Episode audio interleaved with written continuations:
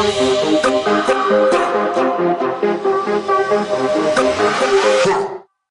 selamat malam teman-teman. Kembali lagi di podcast Smart. Yeay, sekarang uh, teman-teman udah pernah dengar belum sih akhir-akhir ini kan lagi rame gitu ya tentang uh, ada nih Munas, gelar Champion Nasional BMSI, BEM seluruh Indonesia. Nah, di Munas BMSI ini ada yang seru nih teman-teman. Ada yang tahu nggak tuh? Ternyata banyak tuh. Ya, ada sih? Pokoknya waktu di BMS ini ada yang seru nih teman Jadi BMS ini eh, Munas BMS ini kan dilaksanain di Padang kan. Tahu Terus juga nah waktu Munas tiba-tiba nih ada eh, beberapa ratus BEM itu tuh walk out dan menyatakan musik tidak percaya kepada panitia. 100 130 sih sekarang. Iya, itulah berapa seratus mantap. Seratus sekian BEM walk out dan menyatakan masih tidak percaya kepada panitia Munas. Cuma ada yang ada yang mau cerita. Kenapa sih bisa nyampe ada ratusan lagi yang walk out? Kenapa tuh? katanya sih ini terjadi karena ketua rumah yang bertindak otoriter Wah, kenapa tuh otoriternya? otoriternya jadi ada 13 kampus yang tiba-tiba diusir disuruh pulang padahal dengan alasan terlambat katanya ada juga yang dengan alasan sudah memenuhi kuota 150 kampus gitu padahal kan BMS itu kan ada 200 kampus ya dan tetap aja sih ngapain sih pakai kuota orang di dalam juga kayaknya kalau dari foto-foto di sana nggak ada itu yang pa- patuh protokol kesehatan gitu Hmm, apa ini klasik-klasik ala kaum itu kali ya? Ini putih hitam gitu. Aduh, aduh. nggak usah, nggak usah dibawa deh. Misalnya gini nih, kalau kalau misalnya kita tarik nih pemilu-pemilu UI zaman dulu, ini agak-agak mirip nggak sih kasus fraud apa dugaan fraud Oh, dugaan kalau ada agak mirip dengan apa? Ada ada apa gitu? Eh, nih, kan dulu tuh ada isu-isu ini kalau kelompok itu tuh suka tuh kayak intervensi panitianya supaya mereka bisa menang dengan mulus gitu. Oh, jadi itu selama pemilihan itu atau mungkin bahkan belum pemilihan kali ya, baru registrasi doang gitu loh. Mereka sudah menahan partai-partai atau ko- koalisi-koalisi yang mungkin bakal mengganti status quo gitu kali ya. forum itu sudah kalah secara jumlah eh secara jumlah yang dikuasai Gila lu atau eh. Itu itu berbahaya sih. Salah Waduh, Ini kita kayak ini kayak ini kita kayak ngejelitin lahan orang lain ya. nggak apa-apa udah udah santai. Sebenarnya BMS itu sejauh ini menurut lo mereka tuh impactful nggak sih? Maksudnya kayak yang gue lihat ya sejauh ini ini kayak ini dari pandangan gue aja ya. Ya sekarang ngapain sih? Bahkan gue nggak tahu gitu loh kayak mereka tuh ngapain aja sejauh ini. Apakah gue yang kurang update atau emang gue apatis atau gimana nih menurut kalian?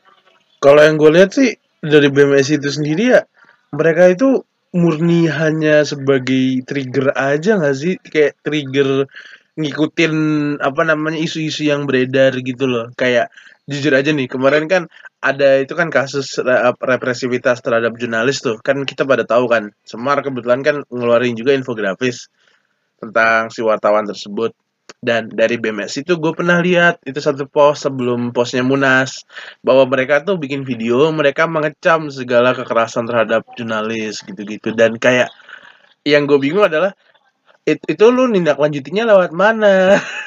Kayak mereka tuh mereka cuma menampilkan jargon-jargon semu tapi nggak ada upaya buat melihat ini sampai ke depannya gitu loh sampai bener-bener wah harus stop ini aksi kayak gini nih. Atau misalnya contohnya buat uh omnibus law lah. Kayak mereka itu sendiri juga kemarin pas demonya mereka eksklusif nggak sih? Mereka masih kebanyakan anggota-anggota BMS itu mengenakan alma mater ataupun mereka menggunakan jargon-jargon yang memang eksklusif untuk di lingkaran mereka saja gitu loh. Sementara banyak banget elemen rakyat atau elemen buruh mungkin ya yang salah satu yang paling terdampak mereka membaur satu sama lain sama halnya mungkin seperti beberapa universitas lain ya kayak itu sendiri menunjukkan kalau mereka meskipun mereka mau ber- bertindak secara jangka panjang mereka nggak niat nggak sih itu pendapat gua aja ya Iya bener banget tuh Wes kalau misalkan lu perhatiin dari de, aksi ke aksi tuh BMS itu agak eksklusif gitu cuy. Waduh. Jadi saat kayak misalkan kayak misalkan masa aksi dari katakan Semar misalkan kita membawa sama gerakan-gerakan mitos sektoral eh BMS ini kayak beda sendiri gitu cuy. Dia kayak eksklusif gitu giliran mau ngebawa sama buruh eh buruhnya di, dikira penyusup gitu. Kan aneh juga gitu kan. Udah bertahun-tahun. Cuma masalah teknis gerakan masalah kayak gini-gini nggak nggak selesai-selesai. Itu sih Iya gue juga pernah lihat. Itu tuh kalian pernah dapat video juga sih kayak ada orang pakai mater gue nggak tahu itu alma kampus mana terus dia bilang di toa gitu kan buat temen-temen yang nggak pakai jaket alma mater mohon keluar dari barisan. Kalian pernah lihat video itu nggak sih? Oh, Iya, pernah pernah pernah pernah. itu itu itu mereka itu setiap aksi aduh. Hmm. eh gue nggak gue tahu apakah itu BMSI atau bukan sih itu sebenarnya. Bukan itu dari Palembang tapi lupa gue dari, dari mana tuh Palembang dia lalu kan di ya iya Ih, chaos banget ya asli. Kayak se-eksklusif gitu loh. Kayak wah, lu tuh bukan golongan kita, lu pergi gitu loh. Padahal lagi berjuang bersama rakyat loh, bayangin kayak gitu. Iya. Aduh. kayaknya cuma deket spotlight kak itu chaos banget sih kayak menurut tuh para paradigma paradigma gerakan yang ketika lo lo bukan golongan kita lo cabut itu tuh kayak harus dihilangin lagi sih.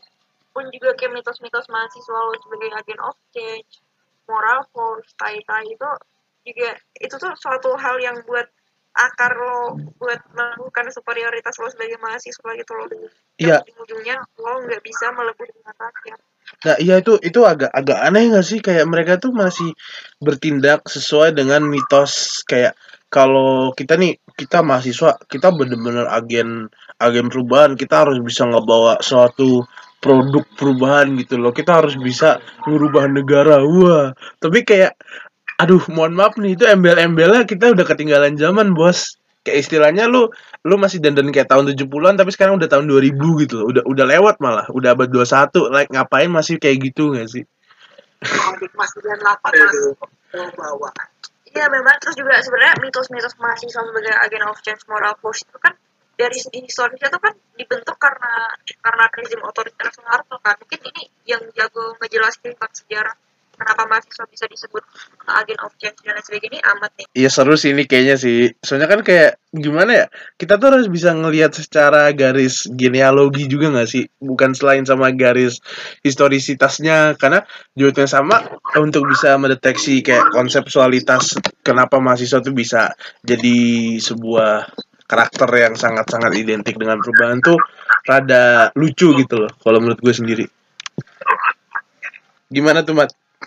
Oh iya, iya, iya.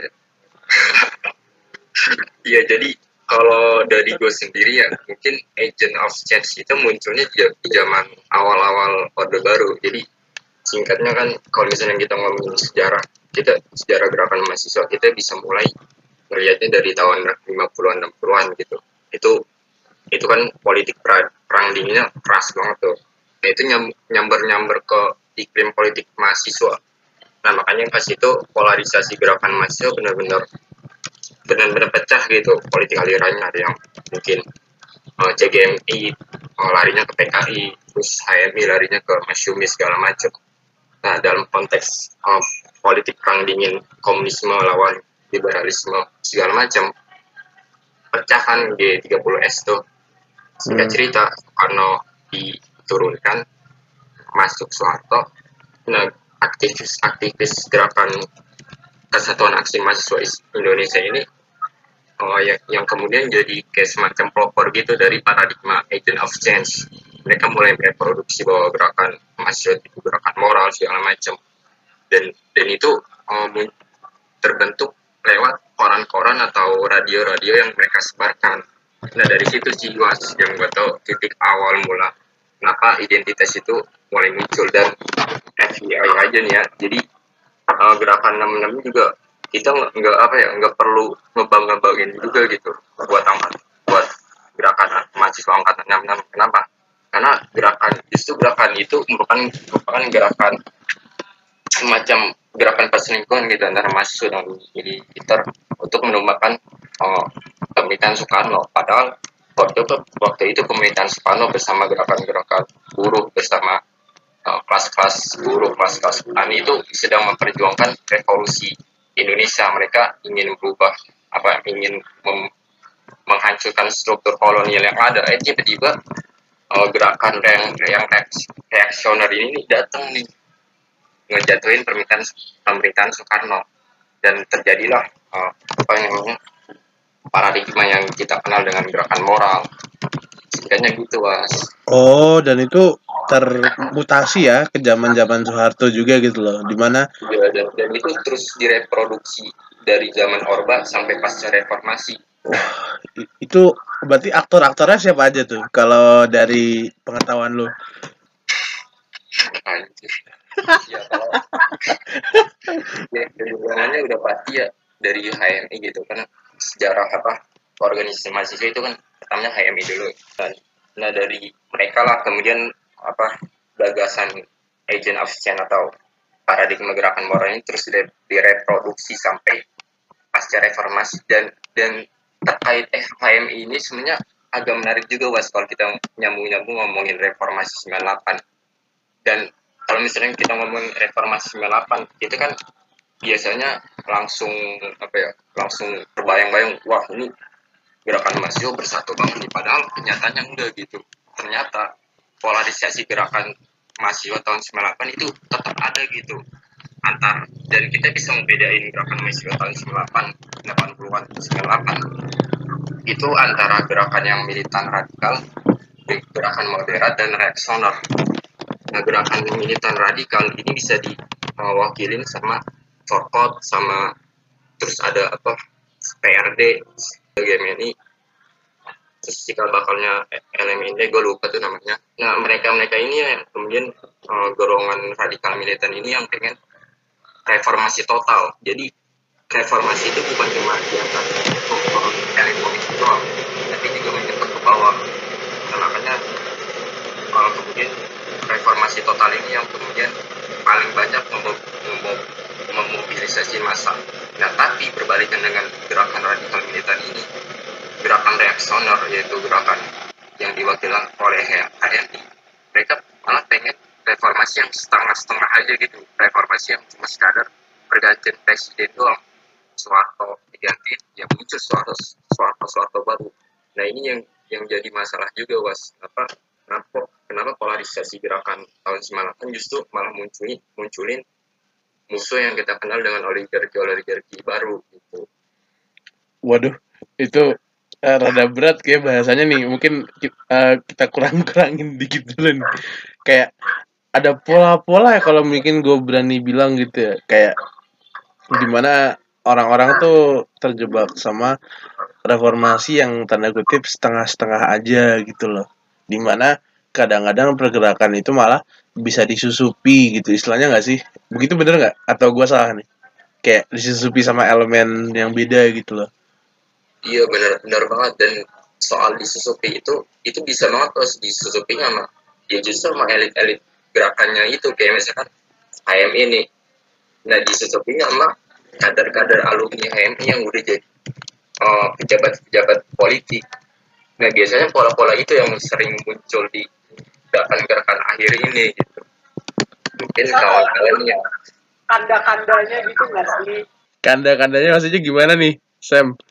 alumni maksudnya Oh, kalau moderat itu eh, itu kayak gimana bang? Karena bang kan jelasin ada eh, radikal, moderat sama reaksioner. Kita udah bahas nih yang radikal sama yang reaksioner. Kalau moderat itu sendiri sebenarnya seperti apa pertama? Hmm, mungkin yang moderat itu kayak di tengah-tengah nggak sih? Kayak ini mungkin gua asumsi aja sedikit nih, kalau misalnya secara garis um, politik kayak mereka itu lebih mem- mementingkan apa yang jadi um, apa sih namanya ya? Uh, kepercayaan buat orang-orang gitu loh keseluruhan kayak mereka gaung-gaungkan mayoritas tapi pragmatis pragmatis juga mereka gaung-gaungkan juga kayak contohnya nih kawan-kawan tahu kemarin apa zaman-zaman reformasi ada satu tokoh nih satu tokoh Islam besar. Dia yang gaung-gaungkan reformasi harus jalan reformasi harus jalan. Ah. Terima kasih udah ada yang bilang. Itu mungkin lagi jatuhnya eh, moderat gak sih? Gua gua nggak berani nyebut nama nih soalnya gua sendiri Muhammadiyah Kalau santai lanjut lanjut. ya udah gitu sih. Kayak dia jatuhnya di pragmatis nggak sih? Kayak dia itu uh, katanya wah kita harus memulai proses reformasi kita harus memulai perubahan gitu loh. Dan anak muda yang harus memimpin. Cuma dari yang orang tua itu yang memegang kendali gitu loh. Kayak um, gue nggak melihat ada narasi reformasi setengah-setengah sama kayak reaksioner seperti sekelasnya. Ya um, tadi yang sudah disebutkan golongan-golongan yang sudah disebutkan tadi oleh kawan Ahmad. Cuma dari yang kita bisa lihat um, kawan-kawan seperti itu tuh sudah mulai pecah gitu nggak sih? Kayak mereka tuh antara udah memilih memihak antara ke sisi yang lebih uh, itu radikal dan lebih uh, reformat reformatif dan, ada juga yang pindah ke yang lebih re reaksioner gitu loh. Kayak gampangnya kalau kita lihat pergerakan saat ini nih kalau gue berani generalisir ya mohon maaf nih kawan-kawan. Ada kan satu di bagian yang radikal ada kawan-kawan GMNI ada kawan-kawan gebrak KRPI dan mungkin kita gitu. Sementara di kawan-kawan reaksioner ada golongan yang sudah disebutkan beserta dengan yang barusan ricu kemarin gitu BMSI gitu loh. Kami aduh saya gue gak mau ngomong saya kalau udah ngomong gitu lu aja lu aja berani ngomong Ami kenapa mesti takut ya banget? asli pak. Eh tapi kalau dia mau ngomongin ya soal yang BMSI tadi gue malah jadi agak pesimis gitu loh. Kalau misalkan cara mereka aja nggak demokratis kayak itu mengingatkan gue kayak lu tau gak sih kejadian kiriman dari Amerika di mana ada ada pembagian wilayah dapil yang sangat sangat menguntungkan Partai Republikan. Dan itu kayak juga terjadi juga kayak di BMSI gitu. Nah kalau di Turki mungkin masih, masih agak terkontrol kan ya? Karena itu masih banyak tuh yang kalangan-kalangan julid banget kan. Dan jumlah itu banyak gitu yang bisa menekan si MWA ini. Tapi gimana ya kalau di kampus dan gitu ya? Hmm, mungkin kalau mau ditarik ke UI aja kali ya kan um, ke basis kita gitu loh. Kalau pengalaman kawan-kawan nih kayak pembagian-pembagian di wilayah politik anjay. Aduh. Wilayah politik. Lah ya, ya amin gimana ya kan kita melihat juga kalau di arena tanding kontestasi kontestasi pemilu gitu loh. Apalagi ngelihat sejak kemarin tuh yang munas BMSI di mana itu seluruh Indonesia ikut kan. Seharusnya seluruh Indonesia ikut. Cuma hanya beberapa wilayah yang memang mungkin didominasi sama golong satu golongan itu yang boleh datang yang tetap dipersilakan datang. Kayak contohnya kan kemarin pas munas BMSI ada 130 kampus walkout 132 130 ya kisaran begitulah. Tapi masih ada yang memilih untuk melanjutkan gitu loh. Termasuk uh, kampus fasilitator. Itu secara politik menandakan kalau mereka tuh ada kerjasama di bawah tangan nggak sih sebelum itu? Tidaknya sih. Om eh ngomong-ngomong itu jadi ini dah. Pada inget gak sih waktu kejadian tahun tahun 2012 waktu itu ada gerakan UI kepecah di dua ada kalangan yang ya disebut ya via MIPA kalangan orang itu. Nah ya itu ya dan akhirnya mereka mengeksekusikan diri gitu. Dan ini ini juga nggak sih waktu itu yang banyak drama-drama di mana kayak panitianya itu seakan-akan ingin eh, cepat menangkan salah satu paslon gitu. Wih, beraksi itu yang ini gak sih zaman-zaman kasus Setnov yang BMUI pengennya ini aksi ini menuju ke arahnya diarahkan ke eh, pemberantasan korupsi secara keseluruhan juga bukan hanya Setnovnya sementara Wih beraksi ini pengen cuma fokus nyerang ke Setnovnya gitu loh Gue agak lupa sih. Berarti tuh, berarti tuh teman-teman ada yang oh kan gue Gue sendiri zamannya doang sih. Itu kan zamannya tahun 17 kan ya, zamannya Ujab yang menjabat sebagai ketua BEM waktu itu. Hmm, terus gimana lagi tuh lu inget lagi nggak kalau gue inget-inget lagi sih, kayaknya itu doang sih ya. Gue cuma agak takut gini sih. Eh, apakah MWA akan memiliki kecenderungan yang sama gitu? Akhirnya malah benar-benar memihak elektorat. Iya. Karena- oh Eh, kemarin lu pak, lu pada tahu kan yang MWA nggak datang ke eh, apa namanya audiensi bersama itu. Walah itu waduh. Ya, wah gila itu. Gue kayak kayak gue salah satu kawan kita ada dia di suatu BEM fakultas.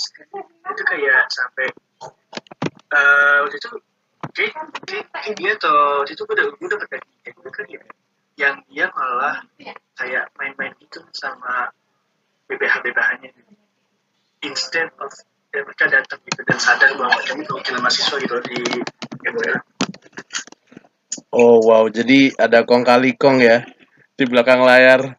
Serem juga nih. siapa ya waktu itu ya? Yang itu nih, lu tahu kan yang si ini sebut sebut aja nggak sih nama ketuanya? Ini aku yang baru kan. Eh yang pada tahun ini sebut ya. Ya kita mungkin sebut aja ya si uh, H ya. Si H ini. Si H ini kan kembali ke Ini nih, ini. Eh, kenapa Bang? Ya, Kenapa Bang? mungkin Lanjut, lanjut. lanjut lanjut. Eh, mungkin gini yang mau disebut amat untuk eh, menghindari pencemaran nama baik. kita bisa menyebut dengan inisial seperti tadi kan kita sudah nyebut golongan. Atau ini kali ya? Atau Mr. X aja kali ya? Iya, inisial aja kali. Inisial aja inisial. Inisialnya.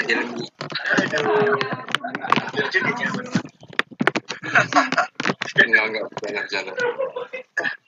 Ya gitu kan dari sini tuh kawan-kawan semua tuh gimana sih optimis nggak sih? Hmm, rada chaos sih kalau ngomongin soal optimis pesimis gitu ya, nggak nih. Aduh. Gimana? Gimana nih kok dari kawan-kawan yang lain? Aduh jangan ngomongin MWA lah. Tadi kan kita udah menghindari ngomongin MWA ya. Tiba-tiba ngomongin MWA lagi. Dikasih lah. Kan tadi kan kita udah jauh gitu kan. Nah, kayaknya asik nih kalau disambungin gitu sama MWA. Hmm. Gue sih MWA gue gak peduli Karena ya apa sih yang lo harapin dari MWA ujung-ujungnya juga gitu-gitu aja gitu loh. Udah udah dijelasin semuanya kajian sama Oh iya. lain yang ada di MWA mana pun Oh iya. ya jauh sih. Ngomong-ngomong ada ada mantan ini kali ya? Ada mantan apa? MWA UM tahun sekian tuh. Atau jadi staf UI deh. Gue pengen nanya nih kayak tadi tadi kan kita bahas MWA terus dikti. Oke lah mungkin gue udah gue udah beberapa kali baca sekilas seputar kajian peraturan MWA nomor 5 tahun 2016 yang agak yang agak gimana ya kontroversial lah bisa dibilang kayak gitu. Nah gue pengen nanya nih dari pendapat-pendapat lu pada. Kan lu, lu pada udah udah bisa bilang lebih lama lah di UI daripada gue gue masih agak ada setahun di sini gue pengen nanya dah status quo M UMMWA tuh kayak gimana sih dalam menyikapi isu-isu yang terjadi seputar kemahasiswaan sekarang? Soalnya nih kenaikan UKT habis itu transparansi eh iya transparansi dalam kenaikan P setahu gua sendiri juga di pasal 81 peraturan MWA nomor 5 tuh diatur kayak di dalam kenaikan UKT itu harus ada persetujuan dari gue lupa persetujuan atau apa gitu antara eh, dekanat lalu ada rektorat dan wakil rektor. Nah gue pengen nanya nih kayak menurut lu tuh pandangan lu terhadap M MWA tuh kayak gimana? Kayak apakah mereka udah efektif belum sih dalam menjalankan tugasnya untuk menjaring aspirasi mahasiswa? Hmm, to be honest, kalau misalnya, uh, aspirasi mahasiswa ini agak berat sih, karena di waktu yang sama gini, di setahu gua tuh di Majelis Wali Amanat UI itu sendiri kan ya, kita tuh be- berjalankan berdasarkan kayak representasinya itu bukan cuma dari full mahasiswa gitu loh. Kayak dari pihak universitas mempertimbangkan dari eh, tanda kutip ya, tanda kutip seluruh stake- stakeholders yang menjalin hubungan dengan pihak universitas itu sendiri gitu.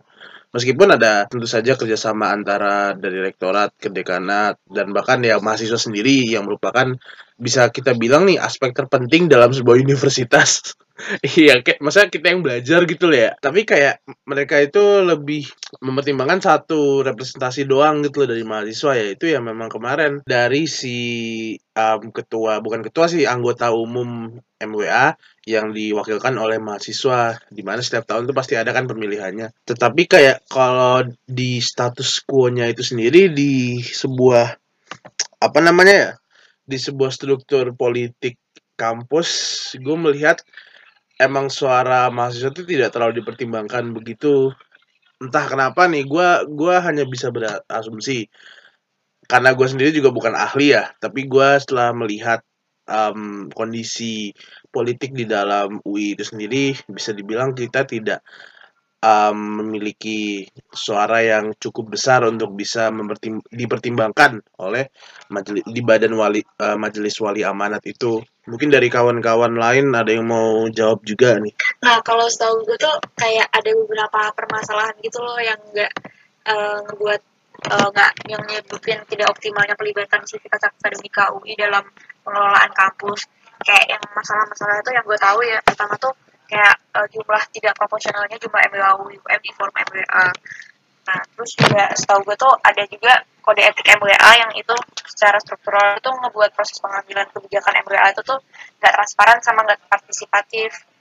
Nah, terus yang ketiga, setahu gue tuh juga ada nggak adanya peraturan yang menjamin tentang akses informasi terkait kebijakan maupun rancangan kebijakan kampus. Nah, selain itu tuh juga ada masalah lagi nih, yaitu tidak tidak adanya sama nggak diatur tata cara pembentukan per- eh, peraturan perundang-undangan di internal kampus itu loh. Jadi kayak nggak ada instrumen khususnya yang fasilitasi pelibatan publik dalam penyusunan peraturan MWA di UI itu. Hmm, berarti kalau dari dari ya ya kalau yang gua dari setangkap gua berarti penguasaan tuh lebih ke sistemnya kayak ya kalau dari kemarin kan kayak mulai dari tadi tuh kayak proporsi UN tuh setahu gue juga cuma satu kan cuma ketua doang gak sih kalau kayak gitu sisanya badan pengawasan semua Iya benar. dan, dan dan banyak dari mekanismenya tuh yang masih tidak sesuai dengan undang-undang nomor 12 tahun 2012 gak sih yang menyatakan bahwa PTNBH tuh salah satu poin itu harus transparan dan wah itulah ada gue gue gue nggak hafal isinya tapi undang-undangnya yang gue ingat tuh Udikti nomor 12 tahun 2012 itu acuannya eh, intinya transparansi atau gimana sih itu jadinya? anggap sih itu kayak masih banyak yang istilahnya masih banyak belum dijelas lah gitu Oh, itu Oke, jadi emang sih menurut gue tuh kayak penting banget lo buat ngedorong demokratisasi dan dibukanya partisipasi publik dalam pengelolaan kampus gitu loh. Terus kayak menurut gue tuh hal yang bisa kita lakuin itu tuh kita sebenarnya bisa ngakuin ngerevisi kode etik MWA UI. Nah, selain itu tuh kita juga sebenarnya bisa ngedorong penyusunan beberapa peraturan MWA UI itu buat mengatur akses informasi publik gitu loh. Terus juga peraturan MWA UI itu juga bisa ngatur tentang tata cara pembentukan peraturan internal. Terus juga sebenarnya yang bisa dilakuin selain itu juga ngerevisi statuta UI buat mengakomodasi MWA UI ini tuh bagian pasca sarjana kan selama ini kan kita MWA UI-nya kan cuma MWA UI UM untuk mahasiswanya kan cuma mahasiswa yang eh, sarjana doang ya. Pasca sarjana kan belum ada kan. Nah padahal permasalahan-permasalahan di pasca sarjana tuh juga ada. Kayak misal kemarin UKT kan teman-teman pasca sarjana kan juga sempat eh, menuntut buat UKT kan. Gara-gara itu tuh eh, tuntutan-tuntutan gara-gara nggak ada MWA unsur pasca sarjana tuh tuntutan pasca sarjana nggak terakomodasi di situ gitu terlepas dari itu juga ini gue terbesit aja nih ya di pikiran. Kayak ngelihat kalau dari badan MWA itu sendiri mahasiswa itu cuma diwakilkan oleh waktu satu suara ya. Tapi di mana ini loh kalau kita mau ngomongkan soal representatif apalagi ngelihat nilai-nilai demokratis ya mahasiswa tuh menyangkut mayoritas nggak sih? Kayak kita tuh jumlahnya ada ribuan gitu loh terlepas dari jumlah yang ada di pasca sarjana gitu loh. Bisa dibilang mahasiswa sarjana aja menyangkut ya apa istilahnya tiga perempat apa sih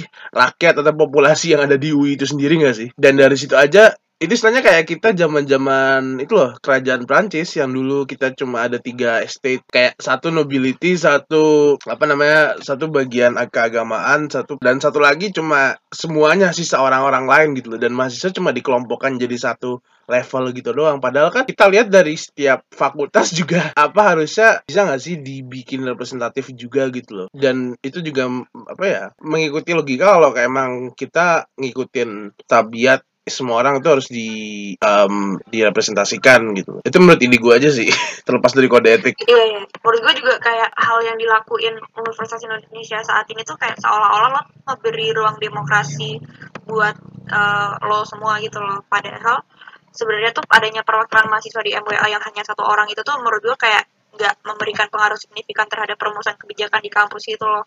Makanya menurut gue tuh kayak perlu banget adanya perumusan tentang perumusan ulang tentang perwakilan mahasiswa di MBA pun juga jumlah perwakilan yang lebih adil dan proporsional tentunya biar uh, mahasiswa MWA unsur mahasiswa ini benar-benar dapat menjadi representasi dari mahasiswa itu sendiri. Dan nggak kayak yang sekarang ini sih menurut terus persoalan perwakilan itu sudah juga erat kaitannya sama lo untuk uh, perumusan kebijakan kan selama ini kampus itu kan selalu ngeluarin kebijakan tanpa kita ketahui gimana sih cara cara mereka uh, ngebentuk kajian tersebut dan gimana rasionalisasi mereka dalam membentuk pun juga menjalankan uh, kebijakan yang ada. Nah hal ini tuh kayak menurut gue nye- nyebabin proses pengambilan keputusan lo tuh tanpa pel- pelibatan eh, aktivitas yang efektif itu pun juga pelibatan eh, publik itu justru dilakukan setelah kebijakan ditutup dan kerap eh, sulit untuk diperbaiki gitu loh dan juga akhir dari keterlanjuran tersebut. Eh, ini eh, ngomongin soal kode etik tadi kan eh, dengar-dengar dari temen gue juga eh, ada banyak pro kontra gitu kan. Kan eh, apa mereka kan juga nggak tahu kan mereka pikir kayak misalnya eh, kode etik itu tuh penting gitu. Mungkin ada data-data yang emang nggak boleh dipublikasikan dan segala macam. Kan permasalahan itu pada penyalahgunaannya ya nih kan nah dari yang kita bikin bikin ini kan mungkin bisa dijelasin gitu. Eh revisinya tuh biar nggak disalahgunakan dan itu tuh gimana gitu cara apa direvisinya. Dan misalnya fungsinya eh fungsi dari pasal itu tuh tetap jalan tapi nggak bisa disalahgunakan. Kira-kira gimana nih? Anjing gue harus baca kajian dulu cuy. Bentar bentar. Ya gimana sih lu? Kagak baca? Ya Allah. baca tapi gue lupa tapi gue lupa. Bentar bentar. Ada yang mau jawab nggak opini dulu ya teman-teman opini Opini-opini yang lain. Ayo digerakkan. Dari kawan Ahmad sepertinya mau berbicara ini.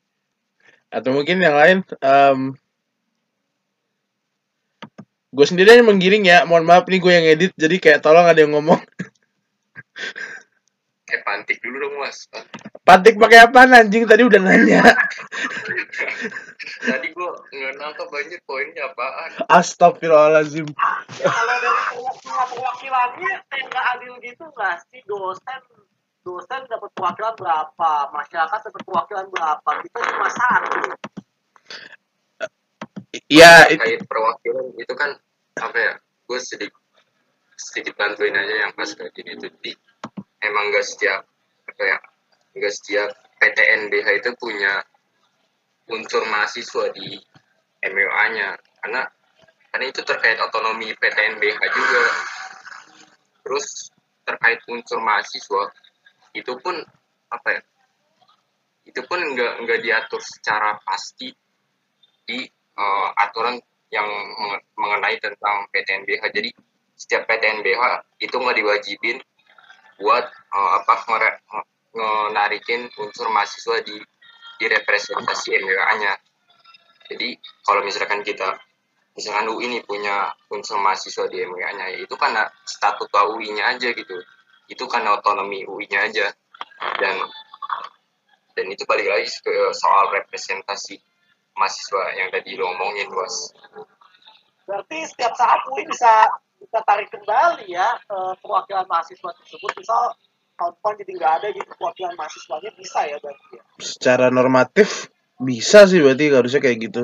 Kayak mereka bisa menarik kembali apa yang dianggap sebagai apa ya peraturan belaka gitu loh. Padahal ya kalau kita tarik lagi kan apalagi tadi yang ngomongin soal kode etik ini kebetulan dari kawan Nitya dan kawan Dian sedang me- meneliti kembali. Em, itu aslinya rada bermasalah nggak sih? Banget malah gitu loh. Tapi kepikirannya gini deh, kalau misal dari MWA itu sendiri mereka tidak gimana ya, tidak memikirkan oleh seorang mahasiswa, berarti anggota MWA itu aslinya fungsinya di apa ya? Fungsinya di dalam badan itu sendiri ngapain sih? Kayak secara politik nggak bisa ngapa-ngapain gitu loh. Kayak kita cuma naro muka doang gitu. mungkin ini gak sih kalau kalau masalah tadi kode etik MBA itu tuh oke lah walaupun misalnya kalau ada kode etik tuh kemarin kan sempet tuh semua dibikin infografis kayak setransparansi transparansinya lo ngomong waktu uh, pemilihan. Kan biasanya kalau uh, MWA MWA mereka pada uh, mau calon calonin diri jadi ketua MWA kan mereka ada kampanye kampanye gitu kan. Pasti kayak uh, tiap tahun tiap tahun itu selalu kampanye yang mereka uh, gaung-gaungkan tuh ya oke nanti MWA kita pasti akan transparan kita pasti akan transparan gitu. tapi kayak setransparansi transparansinya lo pasti ujung-ujungnya akan kepentok kode etik MWA UI itu terus sebenarnya menurut gue tuh kalau misal toh ada MWA eh ada peraturan eh, etik MWA tuh se- seenggaknya nggak menghalangi akses informasi lo buat yang menyangkut kepentingan publik atas akses partisipasi warga dan masyarakatnya gitu loh. Untuk kayak tahu misal eh, alasan-alasan lo ngambil keputusan ini apa kebijakan eh, lo ngambil kebijakan ini tuh apa. Jadi tuh publik itu nggak nggak nggak bisa terlibat aktif gitu loh dalam pengambilan keputusan dan kebijakan pun juga lebih lanjut tuh ketentuan mengenai razia jabatan kode etik MWA ini nggak nggak boleh mengesampingkan nilai-nilai UI maupun juga tadi yang tadi mention juga sama uh, Ruben tentang UU Dikti salah satu aspek UU Dikti ya itu transparan. Dia tuh berarti kayak gini ya apa namanya uh, dari MWA itu kan ini perwakilan mahasiswa gitu ya kalau seandainya kita ini taruh dia MPR atau DPR gitu ya. Nah terus dia yang uh, ban, apa uh, perwakilan kita dalam merumuskan kebijakan di UI gitu. Tapi hasil dari rapatnya atau hasil dari kerjaannya itu nggak bisa uh, dipublikasikan karena kepentok kode etik tadi gitu kan. Jadi kita sebagai apa ya dia yang wakilin kita gitu kita nggak bakal ngerasa direpresentasiin kalau kita nggak tahu hasil kerjanya apa gitu kan dia tuh gitu kan ya Iya, benar. orang representatifnya Jadi kayak intermezzo dikit sih, gue tuh pernah baca artikel itu tentang eh, kan eh, kursi perempuan di DPR itu tuh kalau nggak salah berapa persen sih? Karena ada yang ingat 20 persen. Nah, keterwakilan perempuan di DPR itu kan ada peraturannya 30 persen. Tapi gue sempat baca di jurnal kalau itu pun yang per- keterwakilan perempuan 30 persen di DPR pun dia yang sebanyak 30 persen tuh loh itu tuh gagal karena per- keterwakilan perempuan itu tuh mereka nggak merese- merepresentasikan kepentingan perempuan. Jadi menurut menurut jurnal yang gue baca 30% itu tuh nggak efektif. Nah, jadi menurut gue tuh kayak ya selain masalah kuantitatif, kuali kuantitatif dari banyak-banyakan unsur mahasiswanya, juga lo harus harus ini nggak sih ya dapat orang yang emang benar-benar bisa merepresentasikan apa yang kita mau. Kalau ini yang 30 persen itu calonnya mungkin kalau untuk periode DPR yang sekarang hanya 20 persen saja, 20 persen yang perempuan anggota DPR terpilih. Itu dia, pokoknya sebanyak itu nggak meres- nggak merepresentasikan karena itu. Jadi pokoknya chaos lah ya istilahnya ya Iya emang benar-benar harus ini sih kita kritisi lagi. Ini soalnya masalahnya bukan masalah receh gitu loh karena emang masalahnya benar-benar struktural gitu. susah sih kalau masalah struktural sampai segitu kayak bayangin aja kita tuh kalau ngelawan tanda kutip sebuah raksasa sebesar ini gitu loh kita bukan cuma berhadapan dengan anggota perwakilan mahasiswa doang gitu kayak mereka sendiri hanya sebuah roda di dalam mesinnya itu kan mesinnya sendiri yang harus kita bongkar dari awal kalau kita mau apalagi ber- berhadapan dengan kode etik MBA itu sendiri Eh, sebenarnya kan selain kode etiknya yang perlu juga diperhatiin itu aspek kritis dari eh, representasi kita sendiri atau MWA UUM itu sendiri kayak gitu kan misalnya dari ngerujuk ke kajian dari tahun lalu itu kan ada eh, sejumlah peraturan eh, internalnya UI yang bermasalah gitu kan nah dari UUM sendiri itu ada nggak sih tuh opsi buat mereka mengkritisi peraturan internal? Karena mereka selaku UUM gitu punya privilege untuk eh, untuk sama-sama gitu ngurusin kebijakan direktorat gitu kan. Mungkin maksudnya itu eh, kan pada saat ini mungkin kita belum belum melihat gitu loh gerakan yang apa ya nyata gitu yang bukan teori gitu dari nya untuk eh, untuk apa ya untuk ya gimana caranya supaya peraturan internal internal BEM itu tuh eh, benar gitu kan. Karena secara dari 80 eh pasal 88 satu kan kebijakan UI itu termasuk eh, apa kebijakan UKT juga nggak ada kajiannya kan? Dan mungkin itu bisa bisa dikritisi oleh oleh MWA gitu. Itu catatan juga buat eh, MWA Oke kawan-kawan, terima kasih sudah mendengarkan. Jadi mungkin kalau misalnya ada kesamaan tokoh, tempat maupun golongan semata, kita dari kawan-kawan Semar senantiasa mohon maaf se- sebesar-besarnya. Oh iya, Semar juga minta maaf ya kalau misalkan alur ini berantakan banget karena juga ini yang kayak alur kopi sih deh. ya nggak sih? Oke, kalau gitu terima kasih sudah mendengarkan podcast kita dan nantikan podcast kita yang selanjutnya. Terima kasih.